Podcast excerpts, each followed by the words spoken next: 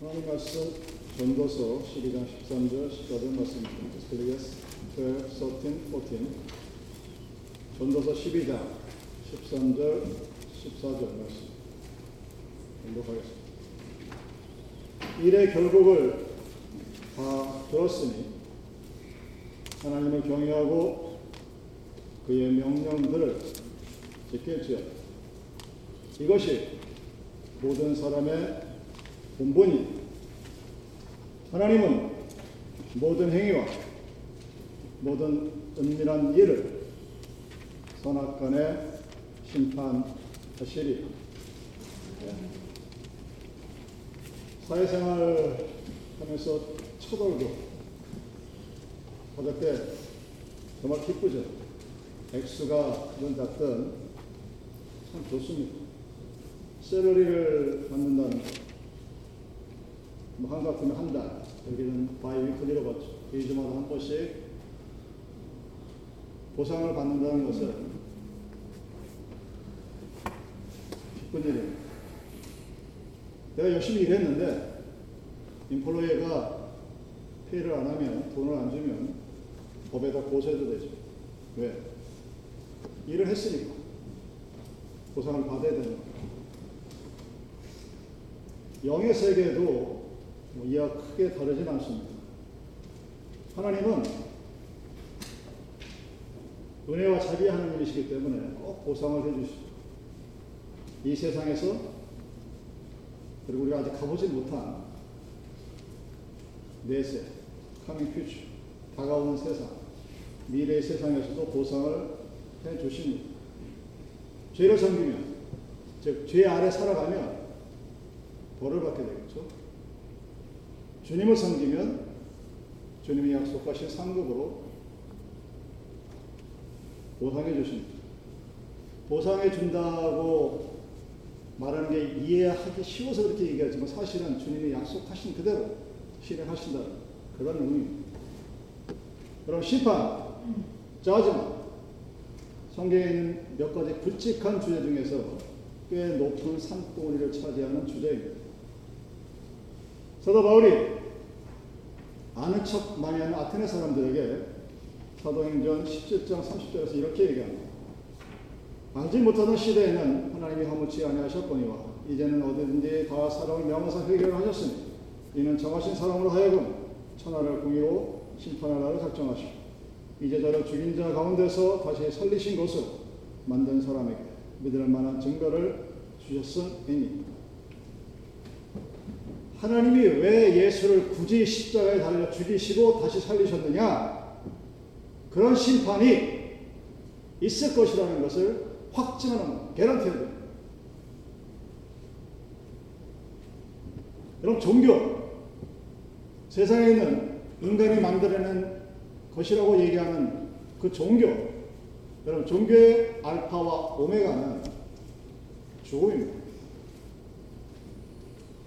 그 죽음을 해결하지 못하면 세상은 종교라고 얘기하지 않습니다. 마태복음 십이 장 십삼 절 이하에 가버나움아 내가 하늘에까지 높아지겠느냐, 음부에까지 낮아지리라. 내게 생한 모든 권능을 소돔에 생하였다면 그 성이 오늘날까지 있었으리라. 내가 너에게 이르노니 심판날에 소돔 땅이 너희보다 견디기 쉬우리라. 탄식하십니다.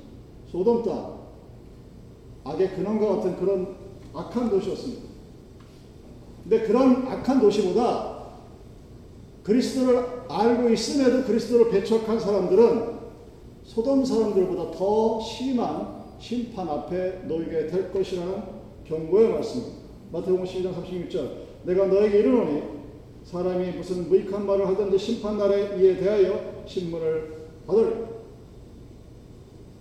전도서도 같은 말을 합니다. 십일 장 구 절 청년이여 내 어린 때를 즐거워하며 내 청년의 날을 마음에 기뻐하여 마음에 원하는 길과 내 눈이 보는 대로 쫓아 행하다. 그러나 하나님이 이 모든 일로 인하여 너를 심판하실 줄 알라. 엄숙히 말하라. 여러분 좋아하시는 대로 행동하셔도 돼요. 교회에서 목사를 내쫓아도 되고 약하고 돈 없는 사람 깔봐도 되고 좋은데 그 모든 행위에 대해서 언젠가는 하나님의 심판이 있을 것이라는 사실을 기억하라는 얘기예요. 믿는 자나 믿지 않는 자나 부활의 때 하나님 앞에 대면해서 심판받게 될 것이라는 것이 성경이 말하는 약속입니다. 하나님은 우리가 죽을 때까지 가만히 기다렸다. 죽은 다음에 너 옛날에 이렇게 살았을 때 이렇게 했지. 여러분 영화에서 많이 보셨죠? 그런 분이 아니십니다.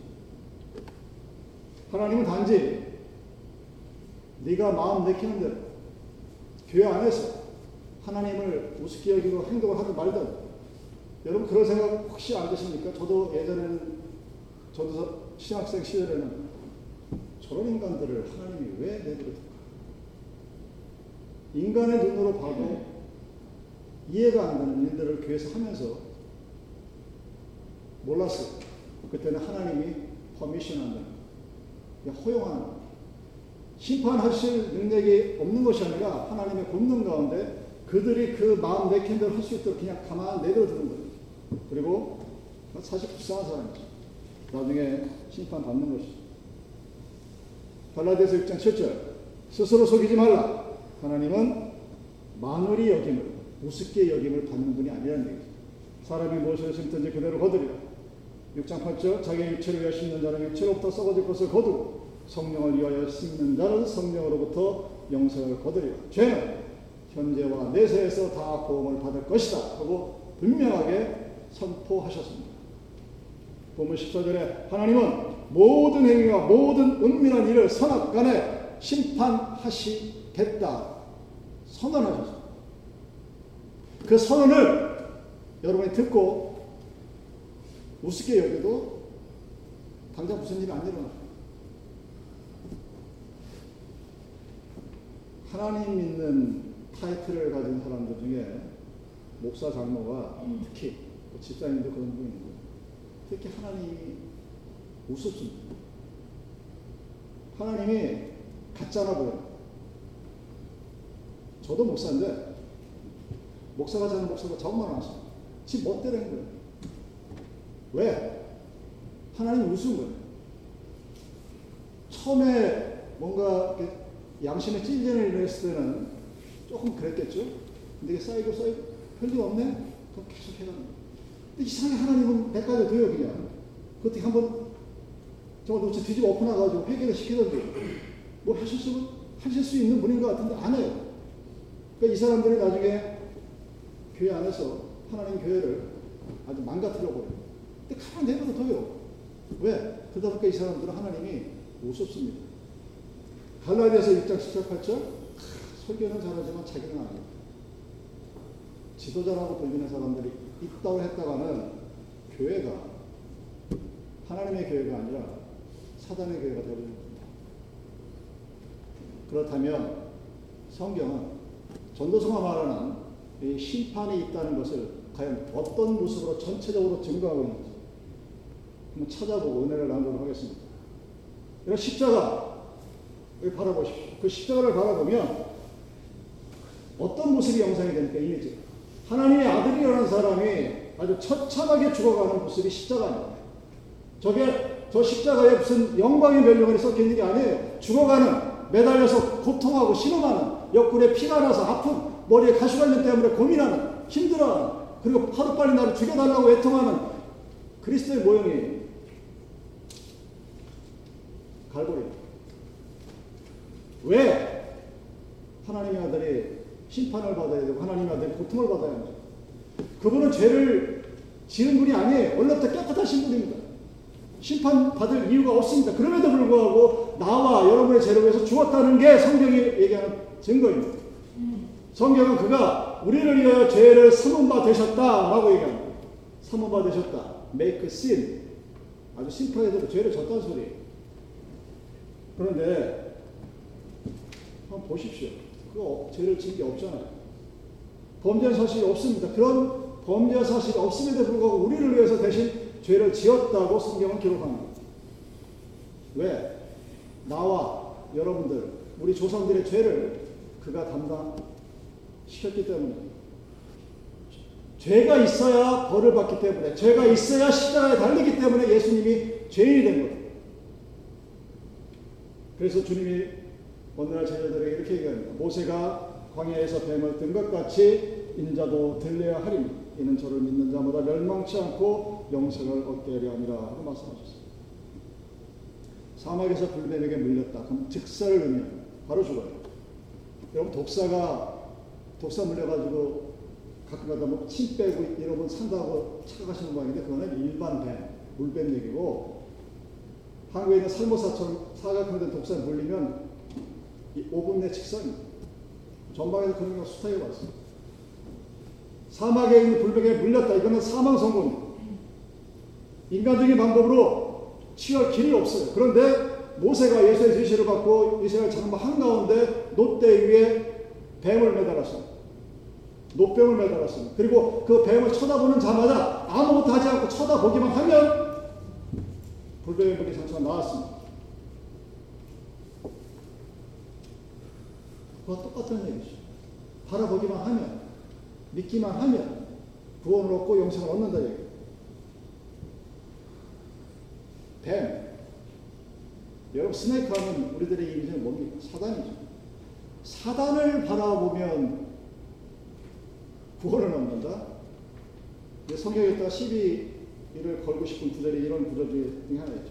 죄와 사단의 모형입니다. 에덴 동산에서 바다가 입으로 속였죠. 옛뱀, 놋, 막이라고 합니다. 놋뱀은 그 놋은, 브레스는 심판을 상징해요. 그러니까 죄를 상징하는 뱀이 심판을 상징하는 놋으로 만들어졌습니다. 그러니까 심판받는 뱀의 의미. 즉, 죄가 있다는 것은 명백하게, definitely 심판을 받아야 한다는 것을 의미합니다. 그래서 십자가에 달리신 예수님을 멀리서 쳐다보면서 나는 깨닫습니다. I'm a sinner. 내가 죄인이야. 그렇게 바라보는 십자가와 저 바보 왜 달려있지? 저 하나님마다 아니잖아. 그럼 내려와봐라. 내려오면 내가 옷 줄게.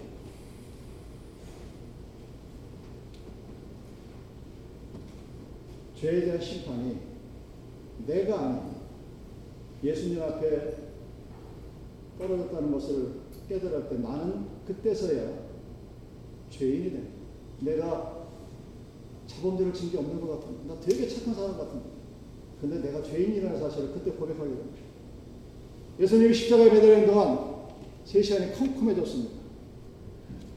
심판을 당한 사람들은 여러분 컴컴한데 어두운데 내어 던져진다고 말씀하셨습니다. 그래서 그 캄캄함이 주님이 십자가에 달리시는 동안 이 땅에 임한 것입니다. 예수를 믿지 않는 모든 인간들은 장차 그러한 어둠의 공간에 갇힐 것이라는 것을 미리 보여주는 것입니다. 예수님이 십자가에 달리심으로 우리를 위한 저주로 삼으셨다고 그랬습니다. 이게 참 이해가 안 되는 예수님의 말씀 중에 한 구절입니다. 예수님이 이 땅에 살면서 얼마나 얼마나 좋은 일을 많이 하셨습니까? 소경의 눈을 뜨게 하셨습니다. 안진뱅이가 일어나 걸었습니다. 귀신을 내쫓습니다.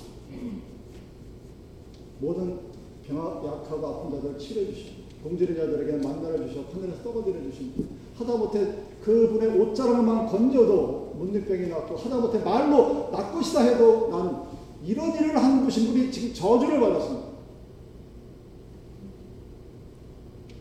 저주를 받아서 나와 여러분들 우리 모두의 죄를 사해 주셨다는 것입니다. 여러분 이 땅의 흙이 저주를 받아서 엉겅퀴 약하신 나무를 내었다고 성경은 말씀하고 있습니다. 그 저주받은 가시관을 예수님이 머리에 쓰셨습니다. 바로 우리를 위해 그 저주를 대신 받으셨다는 뜻입니다. 근데 사랑하기 때문에 그랬다는 거죠. 우리를 사랑하기 때문에 내, 내 아픔보다는 여러분의 아픔보다는 예수 자신이 고난받고 고통받고 하신 열정을 쓰겠다고 자원하셨다는 겁니다. 그 결정적인 증거가 무엇이냐. 주님의 십자가상에서 하나님을 어떻게 부릅니까? My Lord, My Lord. 나의 하나님, 나의 하나님, 나의 하나님. 어찌하여 나를 버리셨나이까? 엘렐렐 사와사마. 여러분, 그전까지 예수님은 하나님을 아버지라고 불렀어요. My Father. 아버지가 나를 부른다. 아버지가 나에게 고난을 주셨다. 비둘기 같은 성령이 나에게 오셨다. 이렇게 얘기했어요. 아버지라고 부르다가 십자가에 달려서는 나의 하나님이 됩니다. My Lord.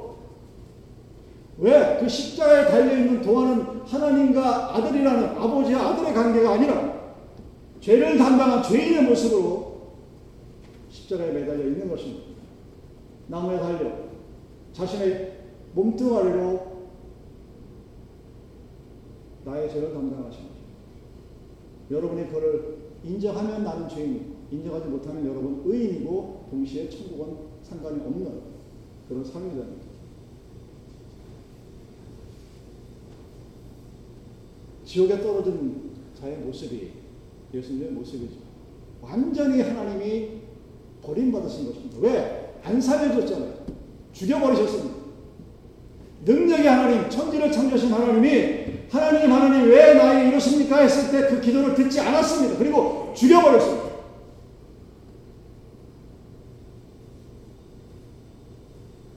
그게 바로 죄의 심판이 우리 앞에 확실히 있을 것이라는 보증입니다.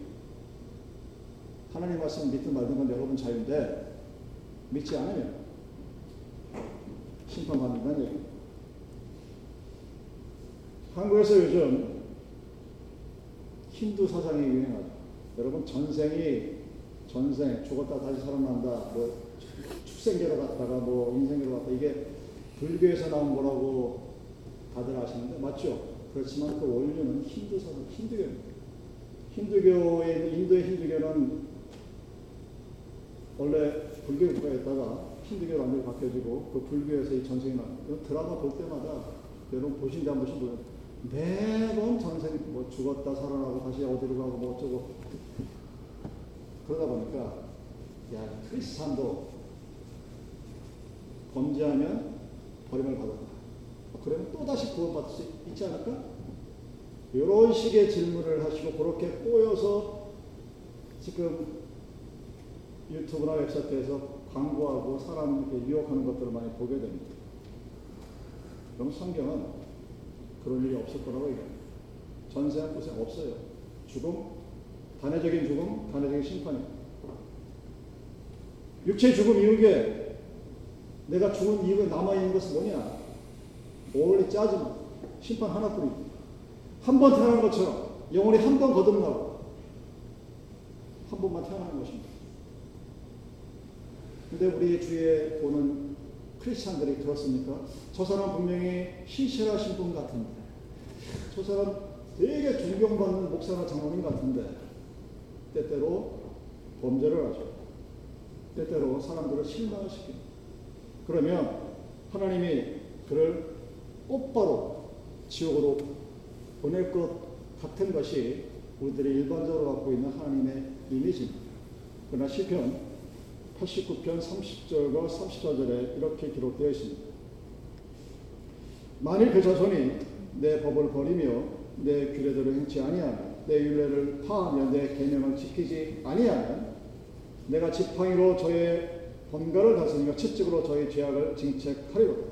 그러나 나의 인자함을 그에게서 다 거두지 아니하며 나의 성실함도 다 폐하지 아니하며 내 언약을 파하지 아니하며 내 입술에서 낸 것도 변치 아니하리로다.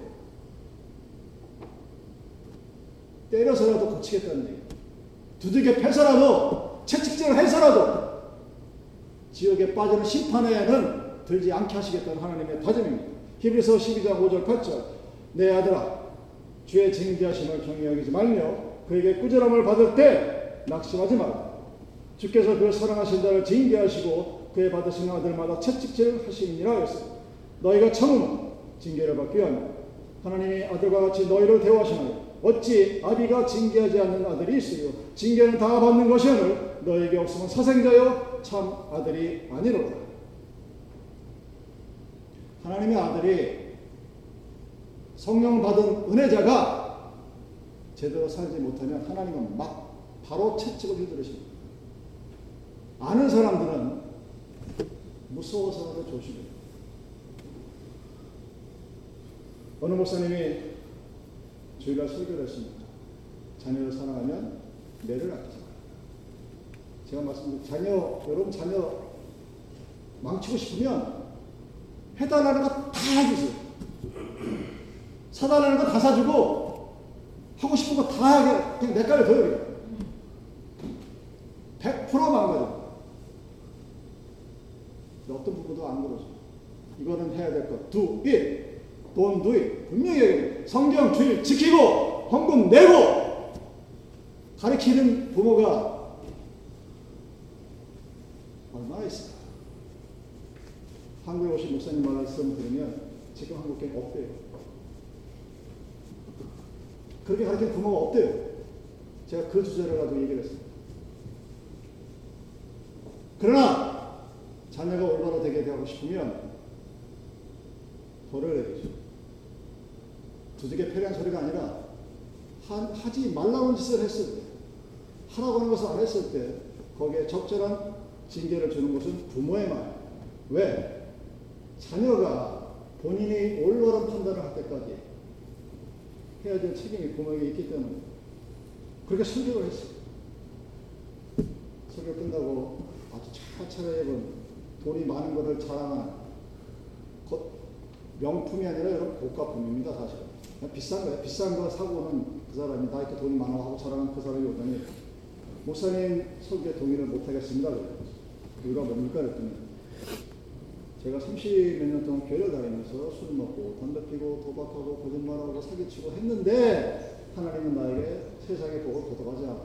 이렇게 건강하고 안 아프고 돈도 많고 이러고 사는데 그것도 거짓말하니까. 그래서 목사님이 징계는 다 받는 것이 오늘 너희가 없으면 사생자여 참 아들이 아니다 라는 오늘 히브리서 십이 장의 말씀을 읽어줬더니 화를 내고 나가더라. 이게 그 예화에 나오고 예화도 아니고 사실 실제죠. 그 사람들의 마음뿐이 아니에요. 사람들은 죄를 처, 처음에 범할 때는 조금 두려운 마음이 있다가 어느 순간 그게 화석화되어버려요. 돌이 되어버려요. 그래서 꿈쩍도 하지 않습니다. 목사나 장로라는 직책을 가진 사람들이 범죄하는 이유가 거기에 있습니다. 그 사람들 하나님 말씀을 무서워요. 왜? 내가 무슨 짓을 해도 사기를 쳐도 거짓말을 해도 남의 돈을 떼어먹고 도망을 가도 간음을 해도 안 죽거든. 조금 비난당하는 것뿐이거든. 카지노 가서 도박한다고 해서 누가 나 욕한 사람 없거든요. 하나님이 우스운 거예요. 근데 하나님이 왜 그런 그들을 가만 내버려 뒀을까? 성경은 그들이 하나님의 자녀가 아니기 때문이라고 얘기해요. 내가 만약 하나님의 아들이며 하나님이 그런 나를 내버려 두실 리가 없습니다. 내가 만일 누군가를 속이고 거짓말을 하고 딴짓을 하면 하나님이 나를 가만 내버려 둘 리가 없다는 얘기예요. 만약 여러분들이 말씀 잘 안 지켜도 주일 좀 빼먹어도 별일 없던데 뭐. 여러분 하나님의 자녀가 아닐 수도 있다는 증거는 옆집 아이들이 잘못했어요. 여러분이 바라보죠. 에이 자식 쟤는 왜 저러고 살아. 저 부모가 좀 가르쳐. 그냥 그럼 넘어가지. 쫓아가서 너 우리 안 합니다. 하나님도 마찬가지예요. 하나님의 자녀는 생기십니다. 그러나 버림받은 자식들, 하나님으로부터 그 버림받았다는 고난과 기준을 어떻게 정할지 우리는 몰라요. 하나님 마음이니까. 하나님이 보시기에 하나님의 자식이 아닌 자들은 내 깔려 듭니다. 그냥 퍼밋하는 거예요. 내버려 두는 거예요. 퍼미션하고 허락하고 그가 이 세상 할 동안 내버려 두십니다. 그러나 그 마지막에 심판은 분명히 있다는 얘기죠. 고린도전서 십일 장 삼십일 절 삼십이 절 우리가 우리를 살폈으면 판단을 받지 아니하리라. 우리가 판단을 받는 것은 주께 징계를 받은 것입니다. 이는 우리를 세상과 함께 재정함을 받지 않게 하려 하십니다. 이 말씀은 만약에 혹 내가 범죄했을 나를 되더라고요. 성령의 은혜로 하나님 앞에 회개하면 자백하며 주님으로 보는 징계, 채찍을 면할 수도 있다는 사실입니다. 그래서 범죄했다기보다 내가 하나님 앞에 뭔가 잘못했구나 하는 생각이 들었을 때 바로 하나님 앞에 무릎 꿇고 고백하는 자, 그 자가 바로 성령이 충만한 자입니다. 내가 성령의 충만한 은혜를 가지고 죽은 자를 살렸다고 주장하는 그 사람들이 거짓말인 것은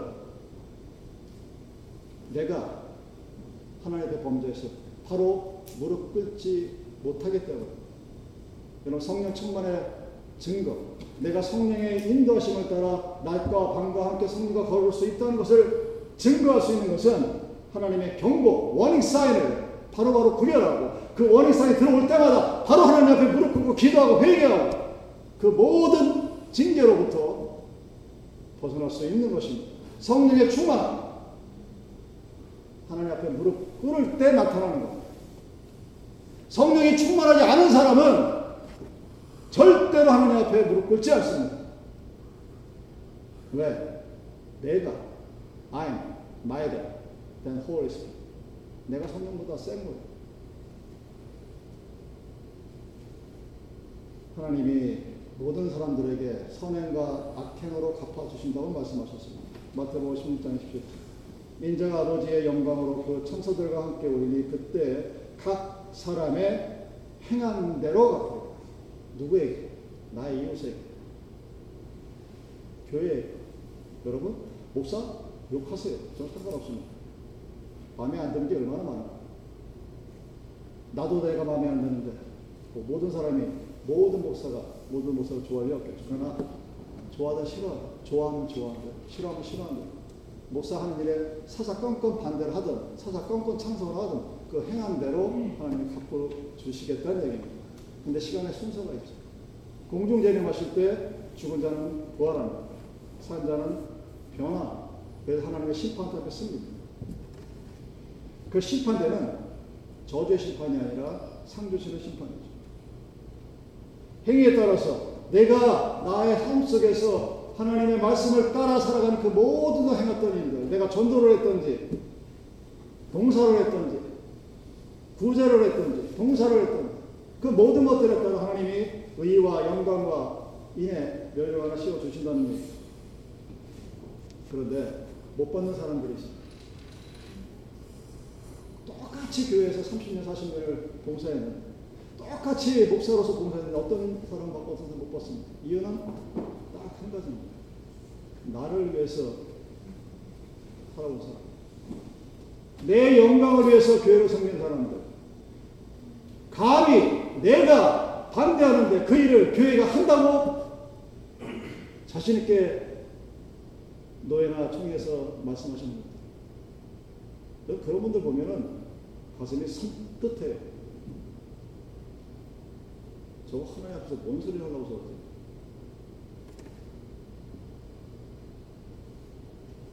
여러분, 어디서 교회 무슨 일을 하시든, 교회에서 여러분의 직책이 무엇이든, 여러분이 교회에서 어떤 일을 하든, 우리 쌤이처럼 맨날 그 가판 끼끼 가져가는 거 무서워 보이죠? 그럴까?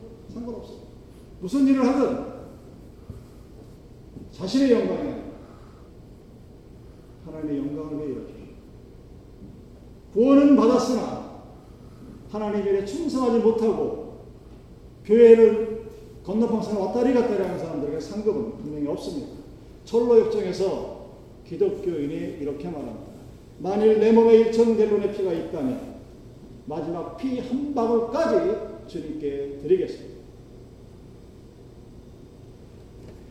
여러분, 그리스도를 믿지 않고 살아갈 수 있어요. 죄를 돌아보십시오. 뭐 예수 안 믿는다고 뭐 예수 믿는 여러분들보다 되게 못 살고 불쌍해도 지질이 벌써 그럴 것 같습니까? 아니요. 별로 안 그래요. 별 차이 없어요. 그냥 보면, 겉으로 보면, 세상적으로 보면 예수를 믿는 사람이나 믿지 않는 사람이나 별 차이가 없습니다. 그러나 그가 어느 날 흰 보좌 앞에 섰을 때, 우리를 위해 죽으신 주님의 심판대 앞에 섰을 때, 그는 영원한 형벌을 받습니다. Forever judgment. 구원받지 못한 자들에 대한 심판. 구원이냐 멸망이냐가 아니라 영원한 형벌입니다. 이미 결정이 되어 있습니다. 누군가 그에게 하나님의 말씀을 전했음에도 불구하고 듣지 않을 수도 있었고, 아예 전해주는 그 어떤 복음의 말씀도 듣지 못해도 그럴 수도 있고, 그건 모르겠죠. 많은 사람들이 그렇게 얘기하죠. 하나님 믿어야 축복합니다. 나는 나를 믿고 남에게 죄 안 짓고 해 안 끼치고 착하게 살겠습니다. 도다시스들의 마음. 그래서 많은 기독교 신자들이 사회 형태를 사회학적으로 분석해 보면 불교 신자들이 여러분 참 창피한 얘기인데 기독교 신자들보다 법을 더 잘 지켜. 그리고 안떡을 우리 기독교 신자들은 죽으면 입만 둥근 떠다닌다고. 얘들은 불교 믿는 친구들은 나름대로 봉사 다 해요. 우리만 하는 게 아니에요. 다 해요. 착하게 잘해. 그런데 요한계시록 이십 장 십오 절에 누구든지 생명책에 기록되지 못한 자는 불못에 던지우리라. 생명책에 기록되지 못한 사람은 자기의 선행이 아니라 하나님께 내가 주를 믿습니다 고백한 사람들 뿐입니다. 예수 구주를 그리스도를 나의 구주를 믿고 영접한 사람들만의 생명책에 기록이 되어 있습니다. 여러분 천국 하나님의 나라 착해야 갈 수 있는 죽어야 갈 수 있는 곳이 아닙니다.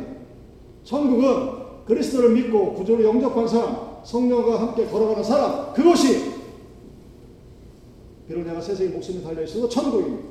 이 삶 속에서 예수 그리스도를 믿는 내가 천국이 이런 사람의 모습일 것이라는 커뮤니티의 모습을 보여주지 못하면 하, 여러분 그건 교회가 아니에요. 사단의 무리입니다. 교회가 이 땅 위에 소금과 빛의 역할을 감당하지 못하면 어둠 속에서 빛이 나지 않으면 부패를 막아주지 못하면 그 교회는 하나님의 교회가 아닙니다.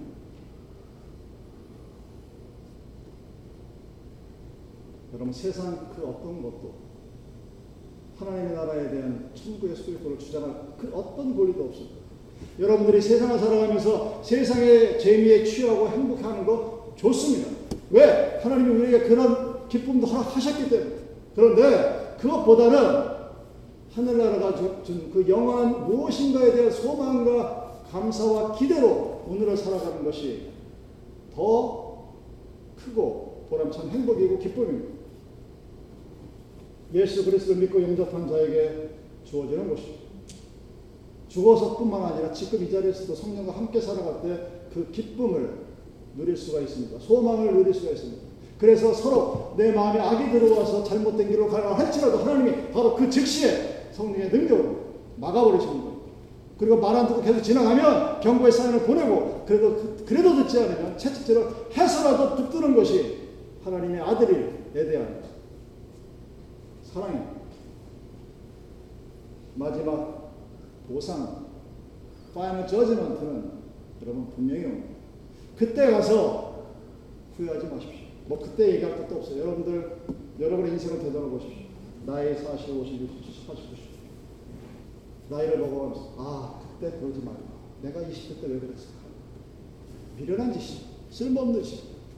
후회 안 하는 것보다 낫지만 후회한다고 해서 뭔가 일이 돌이켜지지가 않습니다. 결정은 여러분이 하는 겁니다. 삶의 선택은 하나님이 나에게 주신 자유의지를 통하여 성령의 은혜를 덧입어 나의 삶을 하나님 앞에 내가 드리는 거예요. 우리는 그러고 살아가야 돼요. 그리고 삶의 마지막에 기도하기를 저도 그렇고 여러분도 그렇고 내 삶의 마지막 순간에 내가 살아온 지난 삶을 되돌아보며 후회하지 않기를 바랍니다. 내가 왜 그렇게 살았을까? 내가 왜 그때 그런 결정을 내렸을까? 내가 왜 그랬을까? 저도 그러지 않기를 바랍니다. 여러분들도 삶의 마지막에 후회하는 그런 어리석은 삶을 살지 않기를 바랍니다. 어떻게 해야 그렇게 할 수 있을까요? 여러분 앞에 놓여있는, 내 앞에 놓여져 있는 죽음이라는 실체를 바라보십시오. The reality of death. 여러분 죽음은 Death is not story. Death is reality. 매 주일마다 그럼 교회 나오시죠. 하나님의 집에서 예배 드리면서 내 앞에 다가올 죽음을 바라보십시오. 그리고 그 순간 다윗을 통해서 우리에게 약속하신 것처럼 그 사망한, 사망의 음침한 골짜기를 걸을지라도 내가 두려워하지 아니할 것은 주의 성령이 나와 함께 하십니다. 그 주님을 바라보십시오. 그것이 온전한 예배를 드리는 방법, 그것이 하나님 앞에 함께 걸어가는 방법입니다. 하나님 앞에 그 마지막 심판대에 주님의 흰 보좌 앞에 섰을 때 하나님의 은혜를 바라보고 주님의 은혜를 바라보고 오늘을 살아가는 그런 삶이 우리 교인들의 삶이 되기를 주님의 이름으로 축원드립니다. 기도하십시오.